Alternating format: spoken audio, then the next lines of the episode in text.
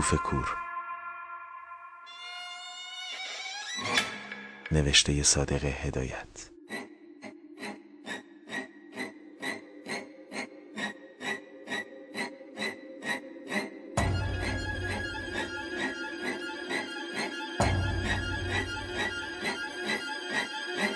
با صدای فرزام رنجبر.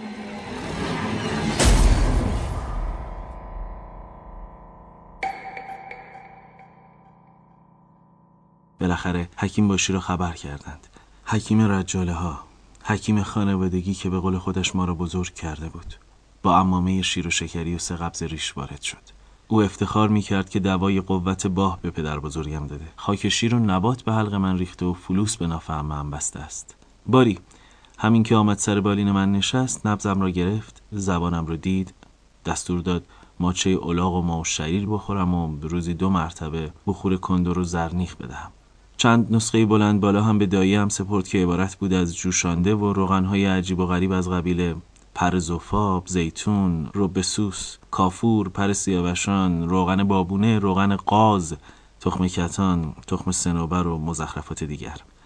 حالا بدتر شده بود. فقط هم که دایه او هم بود با صورت پیر و موهای خاکستری گوشه اتاق کنار بالین من می نشست به پیشانیم آب سرد می‌زد و جوشانده برایم می آورد از حالات و اتفاقات بچگی من و آن لکاته صحبت می کرد مثلا او به من گفت که زنم از توی ننو عادت داشته همیشه ناخون چپش رو می جویده به قدری می جویده که زخم می شده و گاهی هم برایم قصه نقل می کرد به نظرم می آمد که این قصه ها سن مرا به عقب می برد و حالت بچگی در من تولید می کرد چون مربوط به یادگاری های آن دوره بوده است. وقتی که خیلی کوچک بودم و در اتاقی که من و زنم توی ننو پهلوی هم خوابیده بودیم.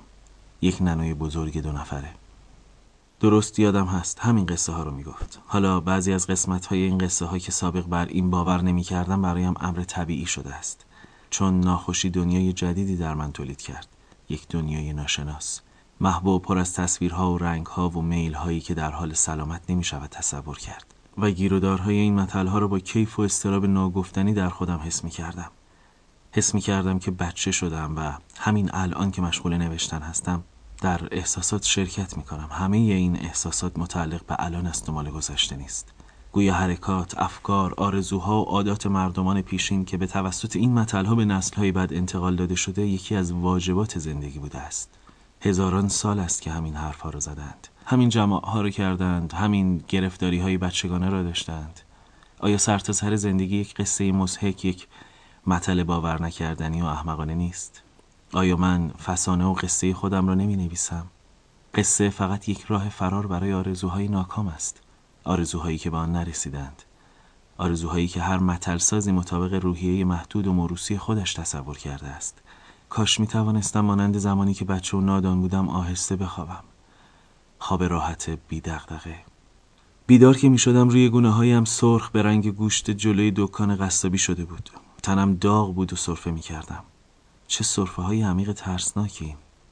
صرفه هایی که معلوم نبود از کدام چاله گم شده تنم بیرون می آمد مثل صرفه یابوهایی که صبح زود لش گوسفند برای قصاب می آوردند درست یادم است هوا به کلی تاریک بود. چند دقیقه در حال اغما بودم. قبل از اینکه خوابم ببرد با خودم حرف می زدم در این موقع حس می کردم حتم داشتم که بچه شده بودم و در ننو خوابیده بودم.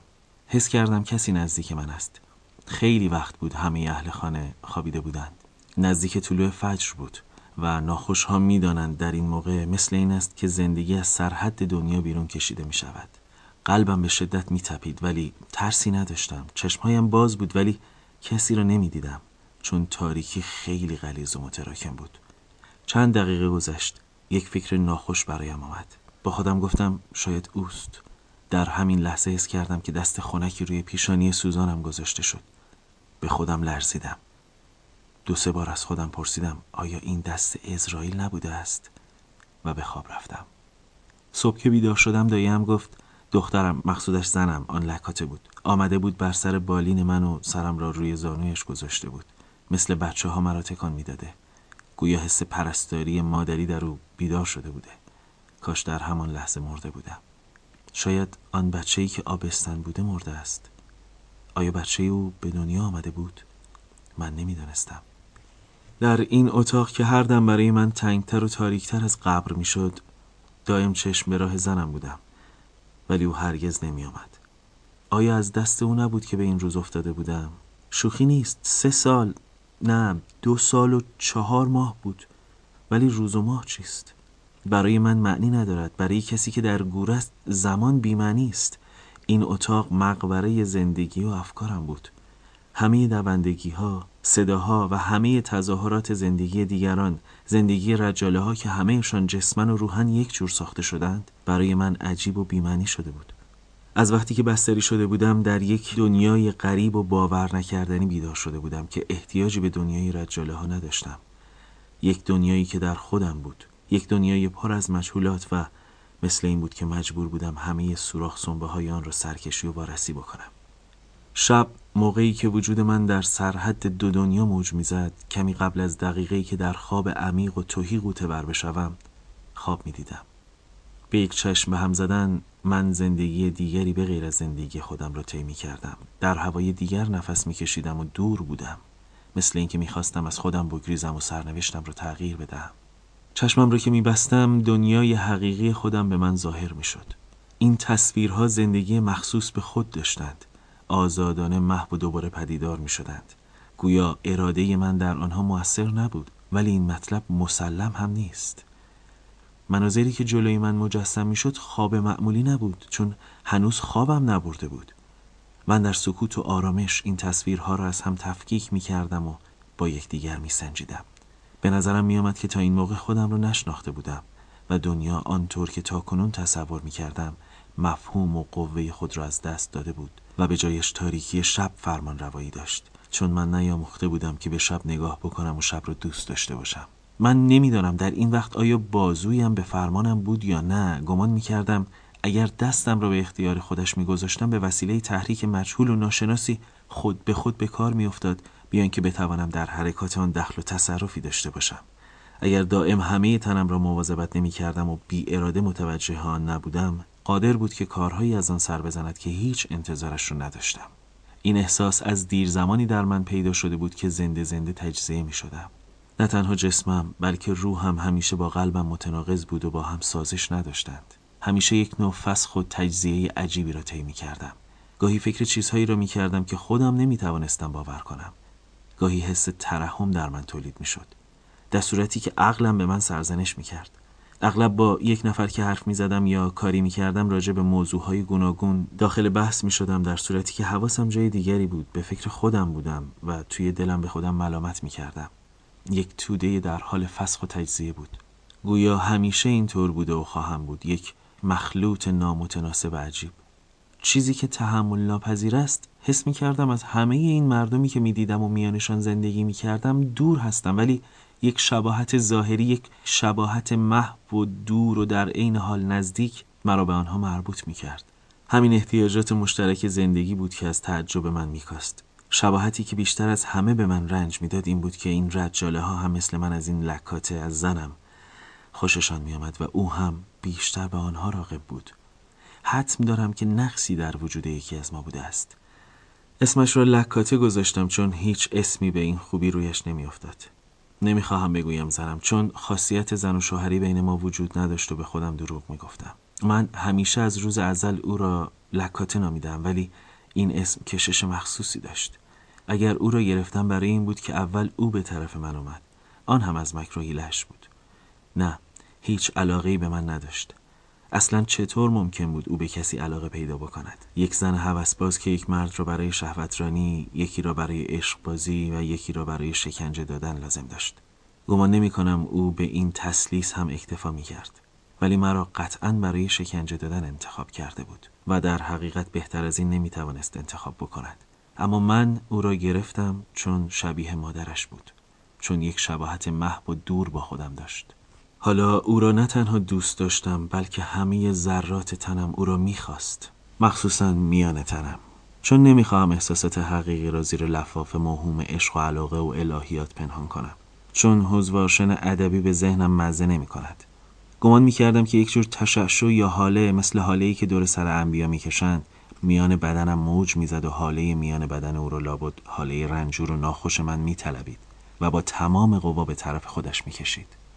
حالم که بهتر شد تصمیم گرفتم بروم. بروم خود را گم بکنم. مثل سگ خوره گرفته که می‌داند باید بمیرد. مثل پرندگانی که هنگام مرگشان پنهان می‌شوند.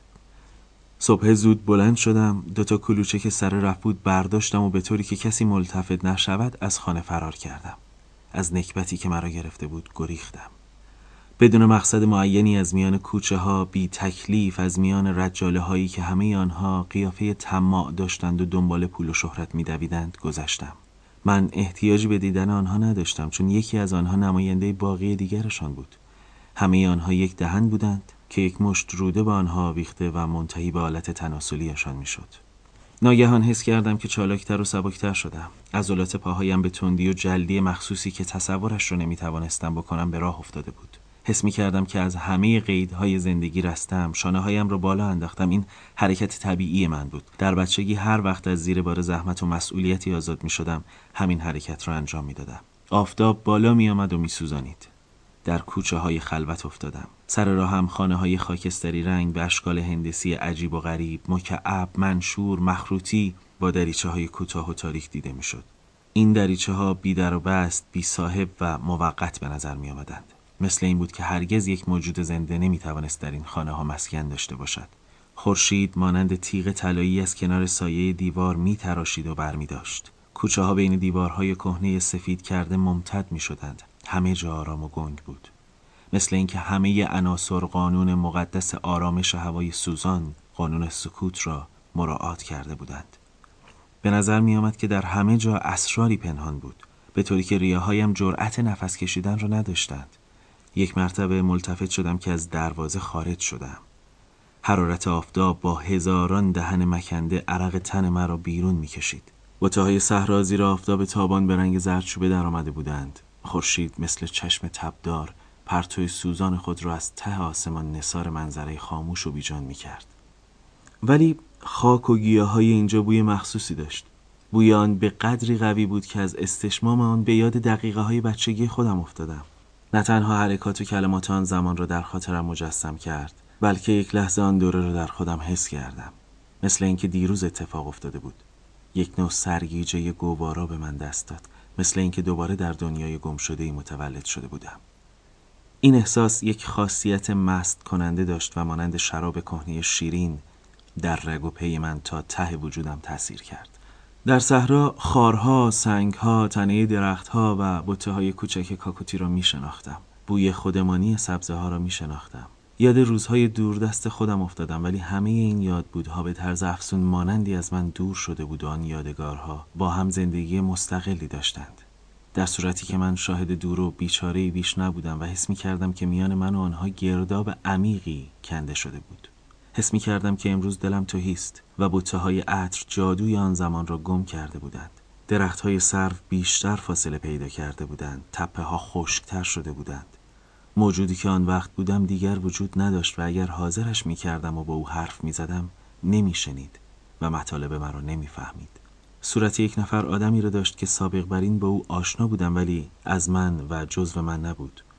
دنیا به نظرم یک خانه خالی و غمانگیز آمد و در سینم استرابی دوران می‌زد مثل اینکه حالا مجبور بودم با پای برهنه همه اتاقهای این خانه را سرکشی بکنم از اتاقهای تو در تو میگذشتم ولی زمانی که به اتاق آخر در مقابل آن لکاته می رسیدم درهای پشت سرم خود به خود بسته می‌شد و فقط سایه های لرزان دیوارهایی که زاویه آنها محو شده بود مانند کنیزان و غلامان سیاه پوست در اطراف من پاسبانی می کردند. نزدیک نهر سورن که رسیدم جلوم یک کوه خشک خالی پیدا شد. هیکل خشک و سخت کوه مرا به یاد دایم انداخت. نمی‌دانم چه رابطه بین آنها وجود داشت. از کنار کوه گذشتم.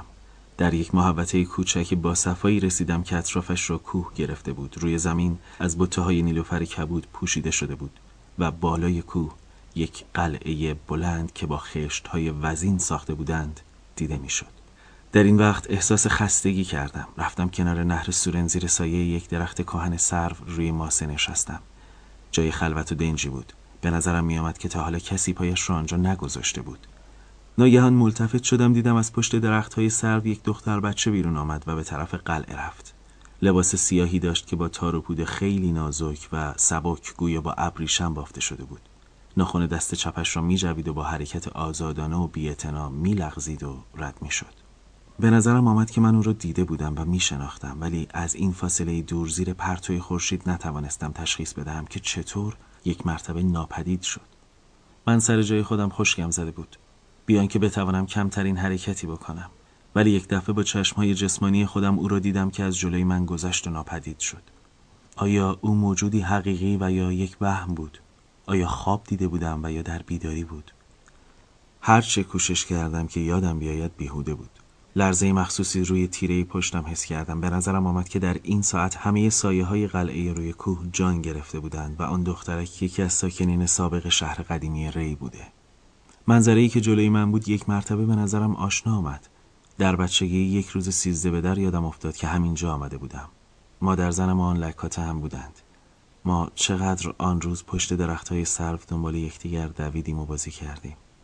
بعد یک دسته از بچه های دیگر هم به ما ملحق شدند که درست یادم نیست. سرمامک بازی می کردیم یک مرتبه که من دنبال همین لکاته رفتم نزدیک همان نهر سورن بود. پای او لغزید و در نهر افتاد.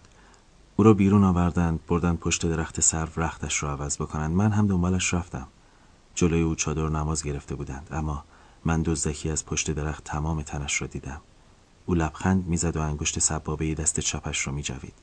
بعد یک رودوشی سفید به تنش پیچیدند و لباس سیاه ابریشمی او را که از تار و پود نازک بافته شده بود جلوی آفتاب پهن کردند بالاخره پای درخت کهن سر روی ماسه دراز کشیدم صدای آب مانند های بریده بریده و نامفهومی که در عالم خواب زمزمه می کنند به گوشم می رسید.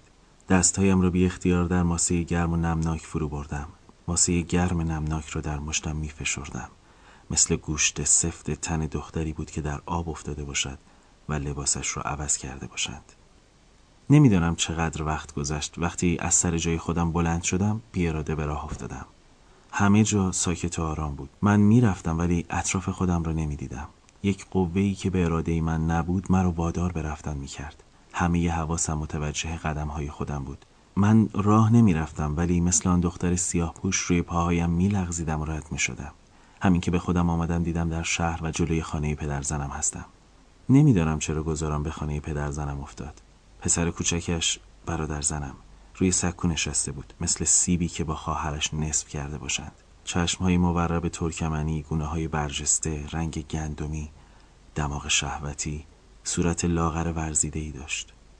همینطور که نشسته بود انگشت سبابه دست چپش رو به دهنش گذاشته بود.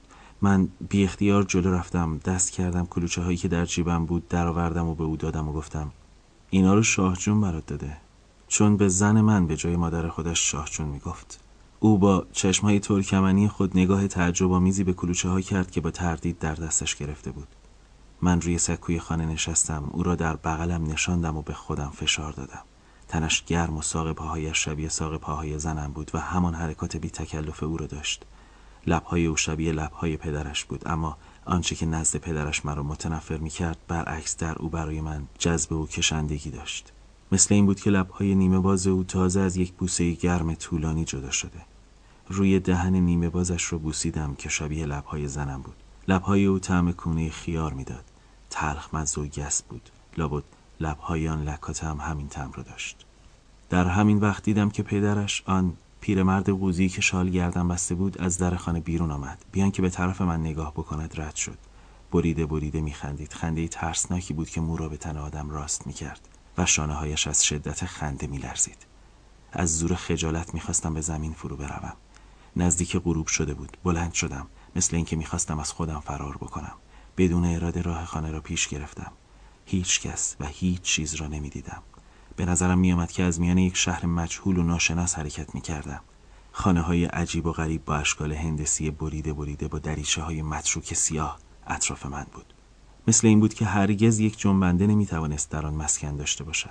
ولی دیوارهای سفید آنها با روشنایی ناچیزی می درخشید و چیزی که غریب بود چیزی که نمی توانستم باور بکنم در مقابل هر یک از این دیوارها می ایستادم جلوی محتاب سایم بزرگ و غلیز به دیوار می افتاد ولی بدون سر بود. سایم سر نداشت.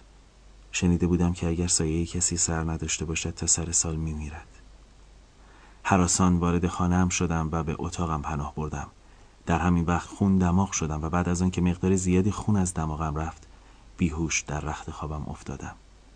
دایم مشغول پرستاری من شد. قبل از اینکه بخوابم در آینه به صورت خود نگاه کردم. دیدم صورتم شکسته محو و بیروح شده بود. به قدری محو بود که خودم را نمی شناختم رفتم در رخت خواب لحاف را روی سرم کشیدم قلط زدم رویم را به طرف دیوار کردم پاهایم را جمع کردم چشمهایم را بستم و دنباله خیالات را گرفتم این رشته هایی که سرنوشت تاریک، غمانگیز و پر از کیف مرا تشکیل می‌داد. آنجایی که زندگی با مرگ به هم آمیخته می شود و تصویرهای منحرف شده به وجود می آید. میل های کشته شده دیرین، میل های محو شده و خفه شده دوباره زنده می شوند و فریاد انتقام می کشند. در این وقت از طبیعت و دنیای ظاهری کنده می شدم و حاضر بودم که در جریان ازلی محو و نابود شوم. چند بار با خودم زمزمه کردم مرگ مرگ مرگ کجایی همین به من تسکین داد و چشمهایم به هم رفت چشمهایم که بسته شد دیدم در میدان محمدیه بودم دار بلندی برپا کرده بودند و پیرمرد خنزر پنزری جلوی اتاقم را به چوبه دار آویخته بودند. چند نفر داروغه مست پای دار شراب میخوردند. مادر زنم با صورت برافروخته با صورتی که در موقع اوقات تلخی زنم حالا می‌بینم که رنگ لبش میپرد و چشمایش گرد و وحشت زده می‌شود دست مرا می‌کشید از میان مردم رد می‌کرد و به میر غضب که لباس سرخ پوشیده بود نشان می‌داد و می‌گفت اینم دار بزن. من حراسان از خواب پریدم. مثل کوره میسوختم. تنم خیس عرق بود و حرارت سوزانی روی گناهایم شله ور بود. برای اینکه خودم را از دست این کابوس برهانم بلند شدم آب خوردم و کمی به سر و رویم زدم. دوباره خوابیدم ولی خواب به چشمم نمی آمد. در سایه روشن اتاق به کوزه آب که روی رف بود خیره شده بودم. به نظرم آمد تا مدتی که کوزه روی رف است خوابم نخواهد برد. یک جور ترس بیجا برایم تولید شده بود که کوزه خواهد افتاد. بلند شدم که جای کوزه را محفوظ کنم ولی به واسطه تحریک مجهولی که خودم ملتفت نبودم دستم به کوزه خورد کوزه افتاد و شکست بالاخره پلک های چشمم را به هم فشار دادم اما به خیالم رسید که دایم بلند شده و به من نگاه می کند. مشتهای خود را زیر لحاف گیره کردم اما هیچ اتفاق فوق‌العاده‌ای رخ نداده بود. در حالت اغما صدای در کوچه را شنیدم صدای پای دایم را شنیدم که نعلینش به زمین می‌کشید و رفت نان و پنیر را گرفت بعد صدای دوردست فروشنده ای آمد که می‌خواند صفرا بره شاتوت. نه زندگی مثل معمول خسته کننده شروع شده بود. روشنایی زیادتر می‌شد. چشمهایم را که باز کردم یک تکه از انعکاس آفتاب روی سطح آب حوز که از دریچه اتاقم به سقف افتاده بود میلرزید. به نظرم آمد خواب دیشب آنقدر دور و محو شده بود مثل اینکه چند سال قبل وقتی بچه بودم دیدم. دایم چاشت مرا آورده. مثل این بود که صورت دایم روی یک آینه دق منعکس شده باشد. آنقدر کشیده و لاغر به نظرم جلوه کرد. به شکل باور نکردنی مزهکی در آمده بود. انگار که وزن سنگینی صورتش رو پایین کشیده بود. با اینکه ننه می‌دانست دود قلیان برایم بد است باز هم در اتاقم قلیان می‌کشید. اصلا تا قلیان نمی‌کشید سر دماغ نمی آمد. از بس که داییم از خانهش از عروسش و پسرش برایم حرف زده بود مرا هم با کیف شهوتی خودش شریک کرده بود. چقدر احمقانه است.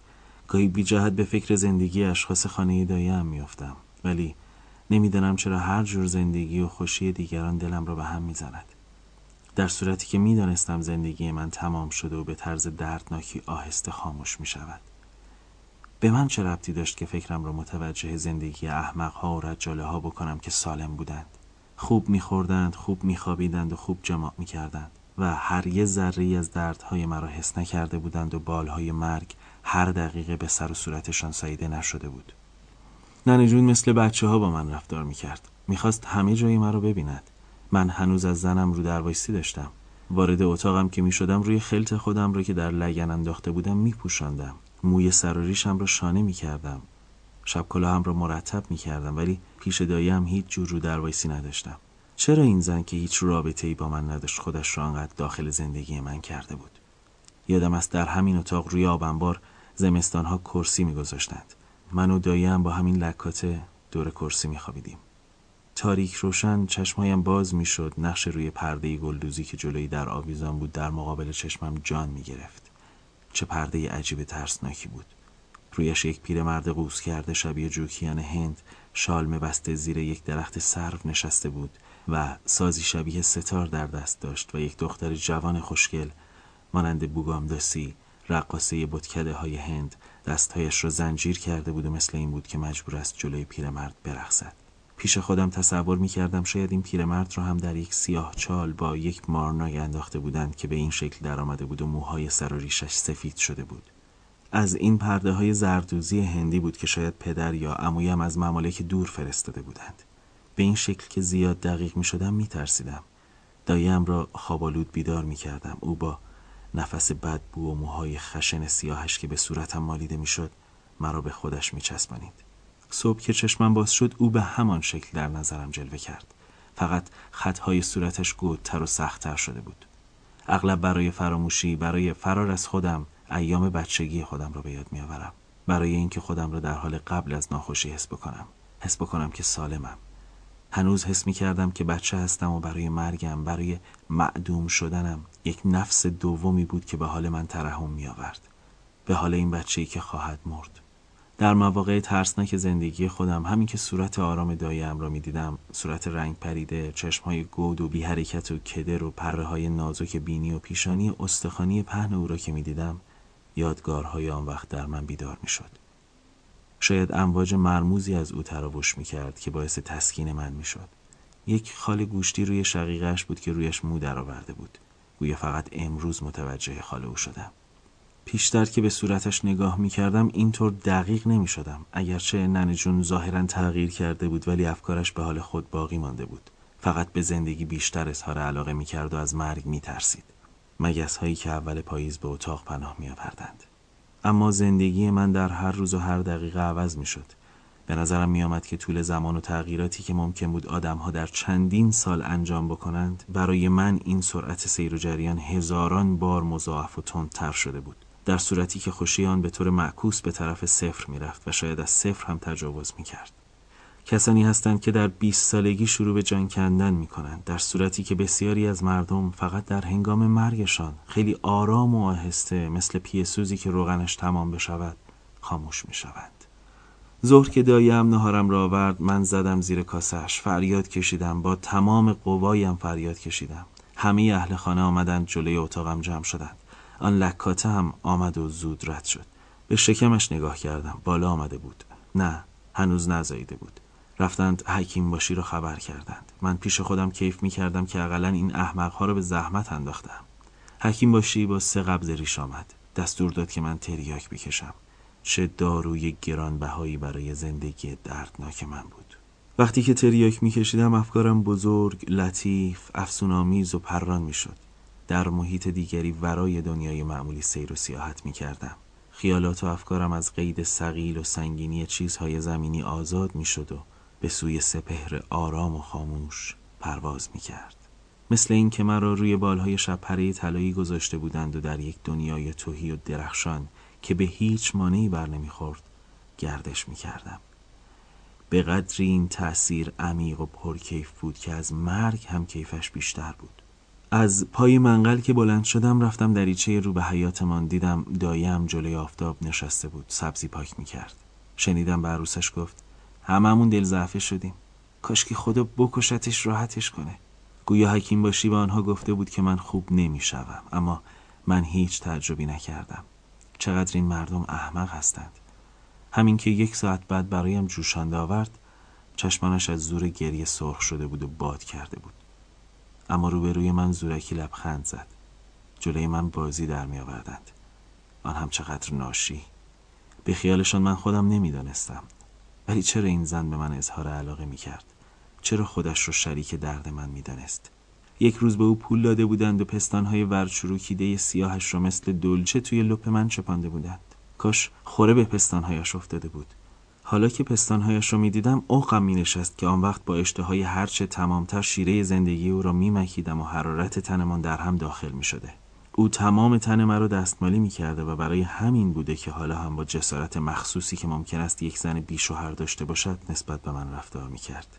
به همان چشم بچگی به من نگاه می کرد چون یک وقتی مرا لب چاهک سرپا می گرفته کی می‌داند؟ شاید با من طبق هم می‌زده مثل خواهر ای که زنها برای خودشان انتخاب می‌کنند. حالا هم با چه کنجکاوی و دقتی مرا زیر و رو به قول خودش تر و خوش می‌کرد. اگر زنم آن لکاته به من رسیدگی می‌کرد من هرگز ننه جون را به خودم راه نمی‌دادم. چون پیش خودم گمان می‌کردم دایره فکر و حس زیبایی زنم بیش از دایم بود و یا اینکه فقط شهوت این حس شرم و حیا رو برای من تولید کرده بود. از این جهت پیش دایم کمتر رو در داشتم و فقط او بود که به من رسیدگی می‌کرد. لابد دایم معتقد بود که تقدیر اینطور بوده ستارهش این بوده.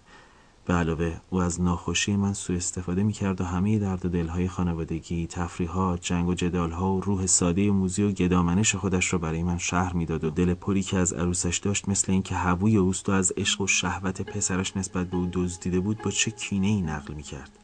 باید عروسش خوشگل باشد. من از دریچه رو به حیاتو رو دیدم. چشمهای میشی، موی بور و دماغ کوچکی قلمی داشت.